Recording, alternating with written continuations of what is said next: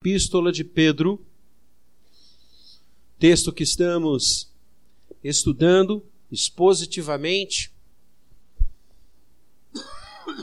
capítulo 1, onde o apóstolo tece algumas práticas que devemos ter como povo de Deus, alguns atributos que, como filhos do Senhor devemos exercitar no mundo. Pedro tra trabalhando essa porção na sua carta, e ele diz, verso 4, contextualizando e lembrando, retomando aí a caminhada em segunda de Pedro, ele diz que tem sido doadas a nós pelo Espírito Santo, ele falava antes, preciosas e grandes promessas de Deus, ações de Deus na nossa vida, para que através delas nós nos tornemos coparticipantes da natureza do Senhor. Coisa linda, livrando-nos assim da corrupção e das paixões que há no mundo. E aí então ele começa no verso 5 essa lista, dizendo: Por isso vós, povo de Deus, reunindo toda a vossa diligência, associai com a vossa fé a virtude, com a virtude o conhecimento, com o conhecimento o domínio próprio, e com o domínio próprio a perseverança. E é o que nós vamos conversar nesta noite. Paramos no domínio próprio e vamos agora agregar, reunir a nós a perseverança. Quero nesta noite conversar com você sobre a perseverança. Quero começar a dizer que essa expressão e o que ela significa, para mim, é, é uma das coisas mais lindas das Escrituras Sagradas. No que tange à prática da igreja, no que tange ao exercício do nosso testemunho, o exercício da nossa fé, a perseverança é algo maravilhoso.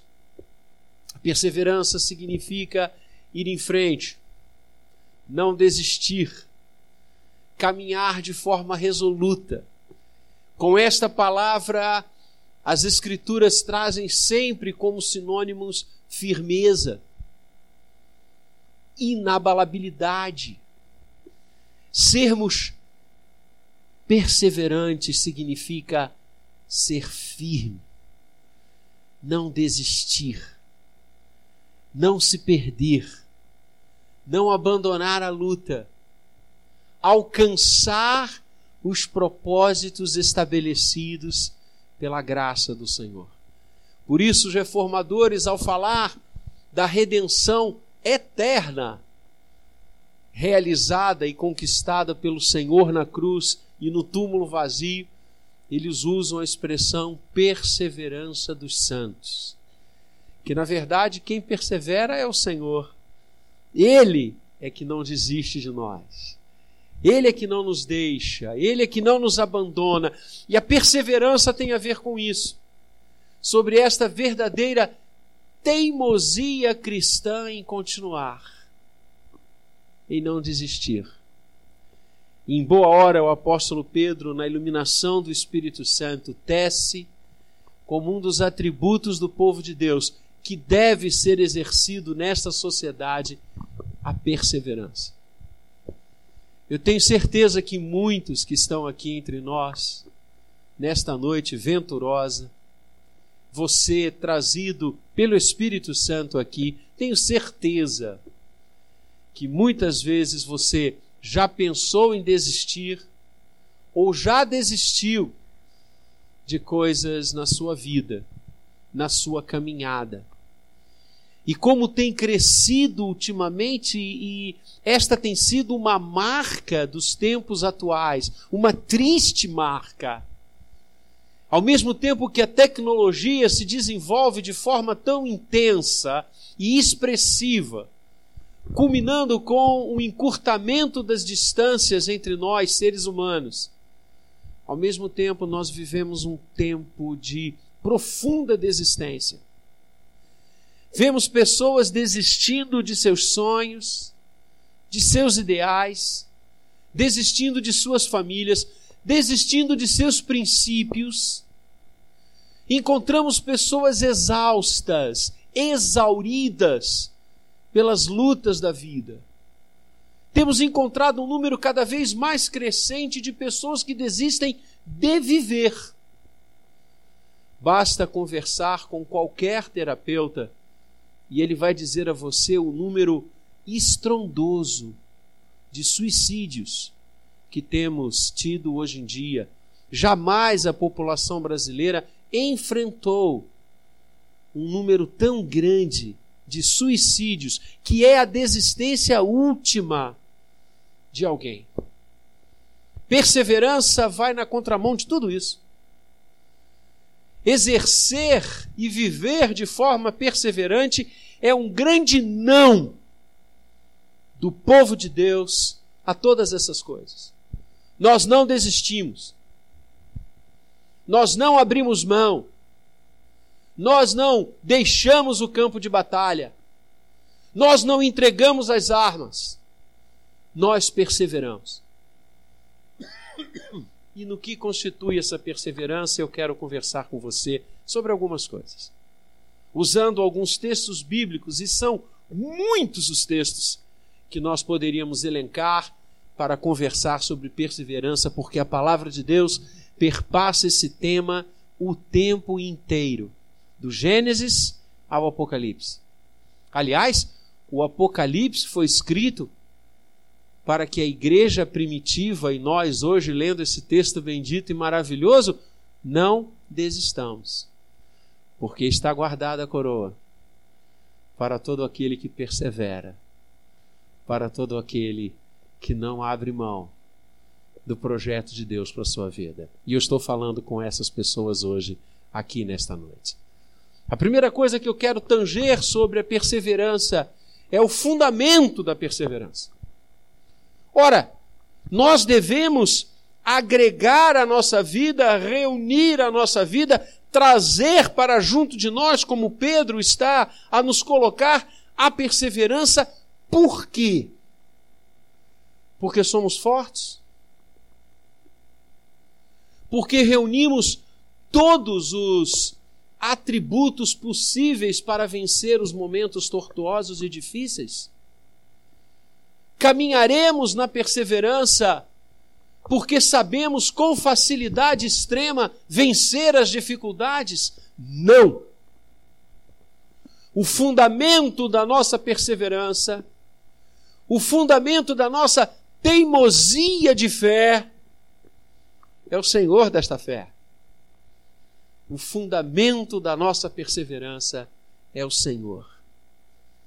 E para fundamentar isto, lembro um texto maravilhoso que você conhece, tanto quanto eu. O povo de Deus sai do Egito, caminha durante algumas semanas pelo deserto, êxodo, saída, e chegam em Cades Barneia. De Cades Barneia pode-se avistar a terra prometida. Pode-se vê-la. Israel estaciona no portal da Terra Santa. Poucos metros separam de onde Israel está da terra bendita que Deus prometeu a Abraão, a Isaac e a Jacó. E séculos se passaram desta promessa, agora é a hora de abraçá-la. E Moisés, traçando uma estratégia inteligente, compõe um grupo representativo das tribos de Israel, que ficou conhecido como os espias. E este grupo, composto de doze homens, passam a Terra Santa para vê-la para conhecê-la e traria um relato ao povo que ficara esperando. E assim acontece. Eles passam algum tempo lá e voltam carregando em suas mãos frutos maravilhosos. E o povo se alegra em ver aquilo Aqueles que foram escravos no Egito agora teriam uma terra que manaria leite e mel, na linda visão do poeta bíblico. E os espias chegam e Moisés reúne o povo para ouvi-los. E aqueles homens dizem: a terra é bendita, é maravilhosa. Vejam os frutos. Como seremos felizes aqui, como seremos prósperos aqui. Vamos construir a nossa história, construir a nossa vida, criar os nossos filhos, ouvir os nossos netos rirem. É a terra que Deus nos prometeu e o povo exulta. E os mais afoitos já se levantam para passar a terra. Mas daqueles doze, dez levantam a sua voz e dizem: é exatamente assim, mas não é para gente. Não é para gente. A terra, o que tem de linda, tem de perigosa. Há gigantes que habitam nesta terra, homens fortíssimos, armados, guerreiros. Eles vão nos trucidar como se fôssemos gafanhotos se entrarmos nesta terra. Olhamos, achamos bendita e maravilhosa, mas vamos embora, vamos morrer no deserto, ou vamos voltar para a escravidão do Egito, porque jamais conseguiremos alcançar esta terra. E os mais jovens se sentaram na areia, e o pessimismo tomou conta, e a derrota se fez verdadeira naqueles corações. Mas eram doze. Dez falaram. E outros dois, jovens, levantaram a sua voz e disseram: Tudo isso é verdade. A terra é muito difícil, há homens guerreiros lá. De fato, perto deles somos, gaf somos gafanhotos, mas o Senhor é quem nos trouxe até aqui. O Senhor é quem vai nos fazer perseverar. O Senhor é quem vai nos abençoar, e o seu braço será o nosso braço, e a sua vitória será a nossa vitória. Levantemo-nos, conquistemos a terra, porque ela é presente de Deus para nós. Esses dois homens chamavam-se Josué e Caleb. Adivinha qual foi a votação? Adivinha se Israel acolheu a palavra dos dez ou a palavra dos dois? Israel acolheu a palavra da derrota. Confiaram em si, nas suas forças, nas suas estratégias, nos seus entendimentos bélicos. Nenhum. Povo de escravo, mais de 400 anos no Egito. E ao olhar para si, vem o gosto da tristeza e da derrota. E o povo decidiu não entrar na Terra Santa. Decidiu voltar. Decidiu caminhar pelo deserto. E sabe quanto tempo levou essa nova caminhada? Um pouco mais de 38 anos. Toda aquela geração morreu no deserto. E a geração que entra na Terra Santa é uma nova geração nascida durante este êxodo. E se eu tivesse com o um mapa aqui, eles saíram daqui, deram a volta e pararam no mesmo lugar. Só dois homens entraram na Terra Santa juntamente com a nova geração nascida no deserto. Adivinha quem foi? Josué e Caleb. E o mais lindo, gente, é que o texto bíblico diz: o Senhor dizendo, só esses dois servos meus vão entrar, porque eles perseveraram diante de mim. Olha só. Porque eles perseveraram diante de mim. Pedro está nos mandando agregar a perseverança. Pedro está nos exortando a não desistir, a ir em frente, a não titubear, a levantar os nossos olhos, a altear a nossa fronte, não porque somos poderosos como Israel não era, não porque sabemos e dominamos todas as técnicas para vencer, porque não conseguimos, mas porque o nosso Deus é Deus. Porque o Senhor é quem vai adiante de nós. Por isso eu e você não desistiremos, ainda que os gigantes sejam verdadeiros ainda que as enfermidades batam forte, ainda que as crises sejam projetadas sobre nós, nós não desistiremos. Continuaremos a andar, continuaremos a marchar, continuaremos firmes, porque o nosso Deus é quem batalha por nós. Isso Josué e Caleb disseram naquele dia do relato. Ah, o fundamento da perseverança é o Senhor. Segunda coisa que quero conversar com você sobre perseverança é que ela deve estar fundada na palavra de Deus. E trago um outro texto, igualmente conhecido por todos nós. E agora não fala de caminheiros no deserto, mas de pescadores no mar. Homens calejados, homens treinados, homens acostumados às lides das marés, de identificar onde os cardumes estavam. E dois desses homens haviam passado toda a noite, madrugada inteira, lançando as suas redes. E nada haviam pego. Voltaram para a praia, após uma noite inteira de lide, e já estavam lavando as suas redes para guardá-las para o mistério de mais tarde, quem sabe, diferentemente do que tiveram tido. Quando um homem chegou até eles. E olhando para um, que chamava-se Pedro, disse: Vamos fazer-nos ao largo com seu barco. E Pedro, sim? Tomaram aquele barco, foram.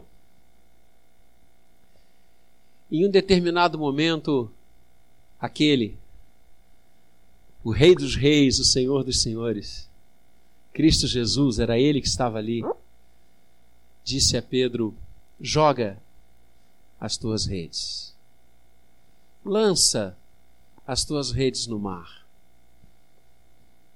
E a resposta que Pedro dá é linda e nos ensina perseverança. Pedro disse: Senhor, durante toda a noite eu joguei as minhas redes, nada peguei. Incontáveis vezes eu as lancei no mar. Nada apanhei. Mas, diante da tua palavra, eu farei isso. E Pedro lança, e o texto bíblico diz que ele pega tanto peixe que quase que o barco que ele estava vai a pique e ele teve que chamar outros para ajudá-lo na pescaria. A nossa perseverança está fincada na palavra do Senhor. É a palavra do Senhor que nos dá a vitória. Insisto, não é o nosso entendimento, por mais abalizado que ele seja. Mas há horas, queridos, que nós temos que confiar em coisas além de nós. A hora que o invisível se impõe, não teremos uma vida de perseverança se olharmos apenas aquilo que podemos enxergar. Agostinho disse que fé é ver o que se não crê. E a recompensa desta fé é ver-se aquilo em que se crê. Há horas em que nós deveremos caminhar no invisível do mover de Deus. Isso é perseverança. A igreja primitiva perseverou e muito contra uma assaz perseguição, encetada primeiro pelos judeus, depois pelo Império Romano. E porque eles não desistiram? Porque eram fortes, porque eram traquejados, porque tinham entendimento iluminado? Não! Porque Deus havia dito: sejam fiéis e fiéis até a morte. Sobre esta palavra a igreja lançou a sua vida. Sobre a palavra que diz: joga a tua rede. Por isso cremos no solo escritura.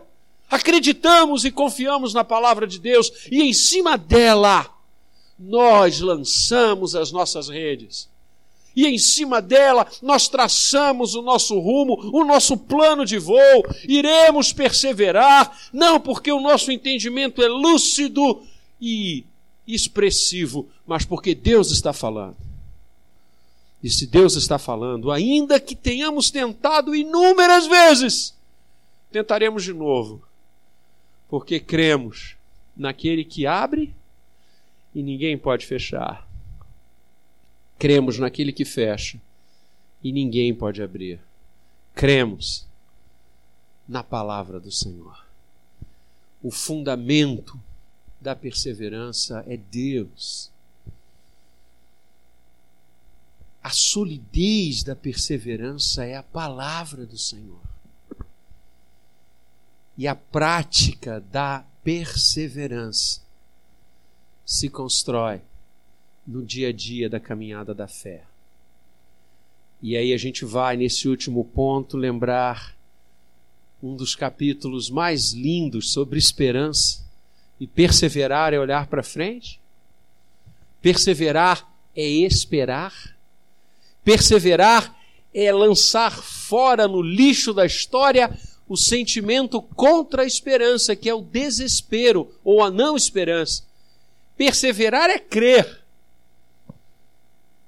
E a gente lembra de Paulo escrevendo aos Coríntios, quando de forma magistral o apóstolo, única e exclusivamente por força do Espírito Santo, porque nenhum homem poderia escrever dessa forma se não fosse pelo mover do Espírito.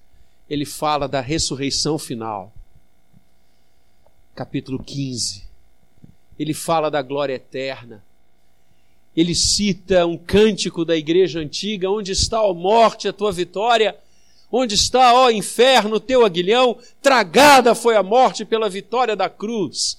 Naquele texto maravilhoso, apcial, que Paulo fala que nós seremos transformados, que nós herdaremos um corpo inacessível, que nós estaremos para sempre com o Senhor como ele termina esse capítulo, nos levando a viver de forma perseverante. Diz o apóstolo: Amados irmãos, sede firmes. Depois de falar da ressurreição, depois de falar da vitória final, depois de falar nos propósitos de, de Deus que são eternos, ele diz: sede firmes, inabaláveis, lá no grego, perseverantes e sempre abundantes na obra do Senhor, sabendo que no Senhor o nosso trabalho, a nossa obra, a nossa vida, aquilo que construímos jamais será vão. Ah, queridos, aí está. O fundamento, a essência e a prática da perseverança. O fundamento, o próprio Deus. A sua essência, a palavra. E a sua prática, a construção do dia a dia. Olhemos para o túmulo vazio e sigamos em frente. Olhemos para os propósitos de Deus que se cumprem na história e na eternidade e não fraquejemos, porque inimigo nenhum, problema nenhum, situação nenhuma, nenhum vale, ainda que seja escuro como a sombra da morte, pode lançar sombra sobre a glória de Deus na nossa vida. Coisa alguma pode nos frear, nem as portas do inferno podem prevalecer sobre o povo de Deus. Por isso, não desista. Seja firme, seja inabalável. Não desista. Caminhe. Quando você não puder caminhar, ande. Quando você não puder andar, se arraste, mas não pare. Porque haverá o um momento que Deus pegará você e a mim e novamente nos colocará de pé. E talvez a gente esteja engatinhando, talvez a gente esteja se arrastando, talvez a gente esteja andando, talvez a gente esteja correndo, não importa! Parar nunca. Desistir nunca. Perseveremos. Perseveremos. A quarta vigília vai chegar. Podemos estar ainda na primeira, na segunda, no fim da terceira, mas chegará a quarta vigília. Quando o Senhor virá até nós. E as tempestades cessarão. E o vento soprará de forma abençoadora, como o reverendo Gabriel nos ilustrou no domingo passado à noite, falando do profeta de Deus que ouviu a voz do Senhor numa brisa suave. Persevere. Não abandone o jogo. Não saia de campo. Não desista dos seus sonhos. Se eles vêm do Senhor, não desista deles. Porque a mão de Deus está sobre nós. E isso se constrói no dia a dia sejam perseverantes, é o que diz a palavra. É no dia a dia da caminhada que é dura. É no dia a dia dos embates, das ondas contra as rochas, é duro. É no dia a dia das notícias que chegam e estraçalham o coração, é duro. Mas não estamos sós.